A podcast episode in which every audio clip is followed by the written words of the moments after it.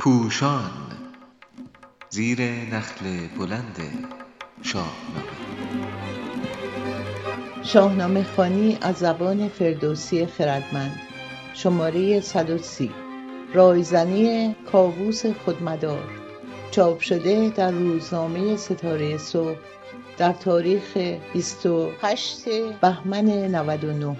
نویسنده علیرضا قراباقی، گوینده فاطمه صفت خواه، موسیقی زنده‌یاد محمد رضا شجریان.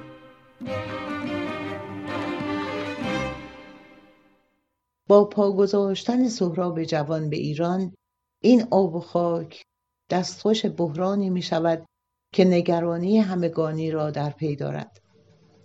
با شکست دژ سپید امید رنگ می بازد، سیاهی تردید درباره برجاماندن کیان ایران بر سر کشور سایه می اندازد. افسوس از هر کوی و برزنی برمی خیزد و کاووس به رایزنی با بزرگان می نشیند. کاووس خودمدار در چنین روزگاری با واگذاری تصمیم به دیگران، گیو را به زابل روان می کند. نشست آنگهی رایزن با دبیر، که کاری گزاینده بود ناگزیر.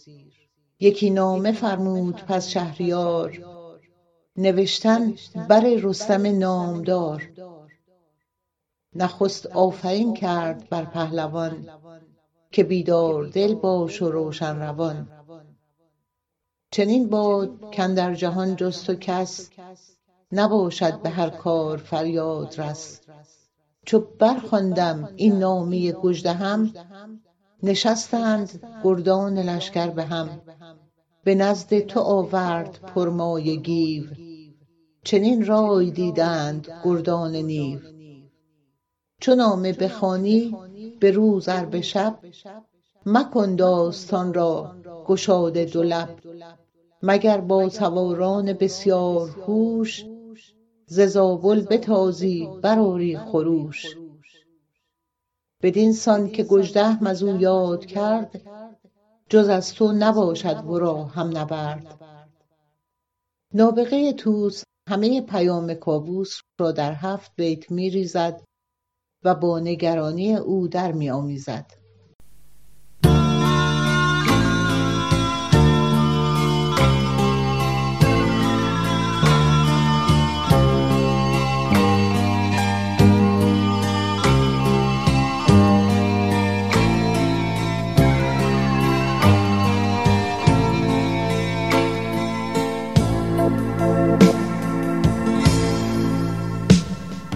یک.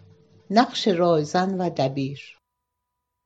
پادشاهی کاووس با خودمداری بیشمار در پهنه‌های نو آغاز می شود و با بی اختیاری بسیار در برابر کیخسرو پایان می پذیرد. این دگرگونی رفتار روندی است که به آهستگی پیش می رود.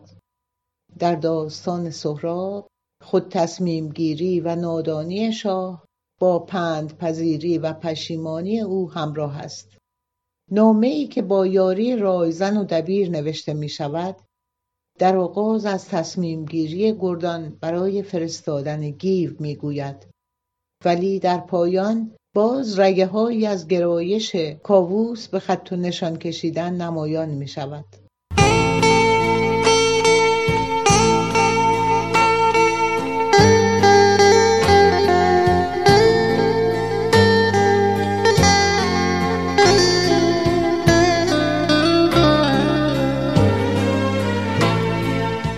دو.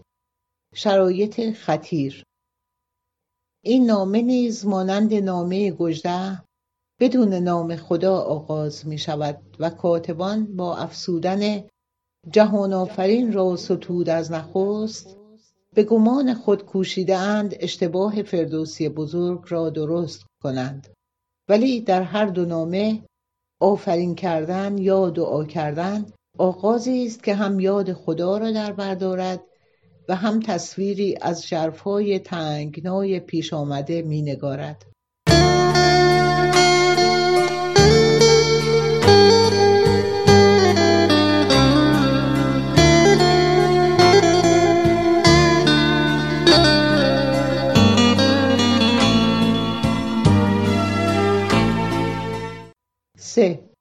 کاربرد ضمیر.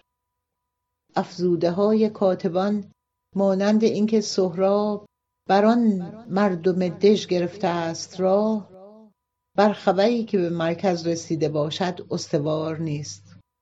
کاووس چیزی بیشتر از گزارش گجده نمی‌داند و فردوسی با آوردن چو برخواندم این نامه گجده هم نشان می‌دهد که شکست تنها در نامه پیوست و از زبان گجده گزارش شده است. شاه در چنان جایگاهی است که از سهراب، توران، دشمن یا رویداد پیش آمده در نامه نامی نمی‌برد و تنها دو بار با ضمیر به سهراب اشاره می‌کند. خطاب نامه به رستم است و دو بار نام گجده، دو بار گردان و نیز نام گیو، زابل و سواران بسیار هوش در آن می‌آید. کاتبانی که چند بیت درباره تاختن سر و پهلوان تورانیان، زبونی ایرانیان و ریش شدن دل کاووس به نامه افزودند، با ریزکاری‌های نابغه توس آشنا نبودند و پهلوانی سهراب را چنان ستودند که گفتن آن از زبان شاه ایران برازنده نیست.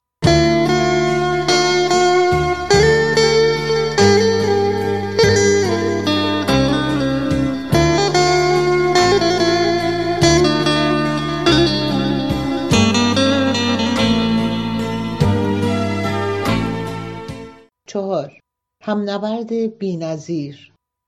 در دو بیت آغاز و پایان نامه گفته می شود که گره این کار جز به دست رستم گشوده نخواهد شد.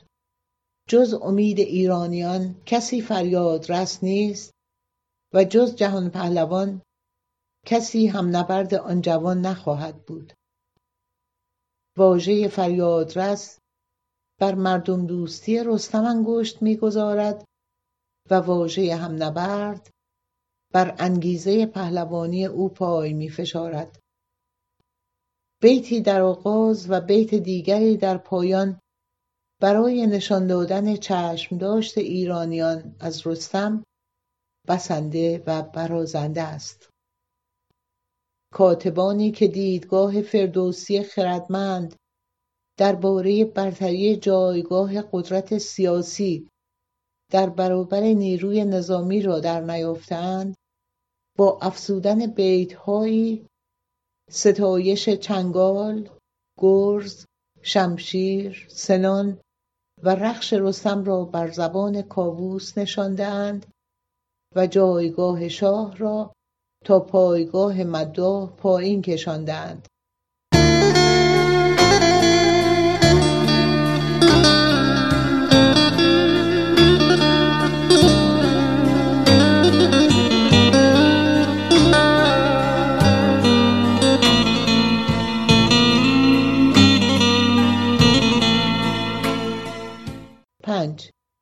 واکنش بی تأخیر. بیمانند خواندن رستم، ندمیدن باد غرور فردی که نشان دادن بار وظیفه ملی است. آن وظیفه در نامه گجده به گیرنده نهایی میگوید اگر واکنش به هنگام نباشد از ایران همه فرهی رفته گیر. مصرع مکن داستان را گشاده دو لب در بیان شیرین زنده یاد دکتر مهجور به این داستان را پنهان نگهدار معنی شده است، در حالی که رازداری در اینجا موضوعیت ندارد و باید حتی بی نفس تازه کردن برای حل بحران دست به کار شد و پا در رکاب گذاشت. فرمان پایانی میگوید نامه گجده را که گیو برایت میآورد بخوان و خود را بیدرنگ به پایتخت برسان. امروز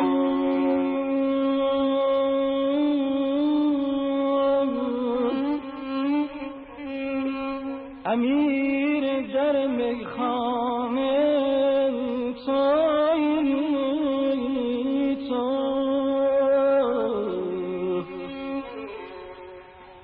فریاد رسید ناله مستانه تایی تا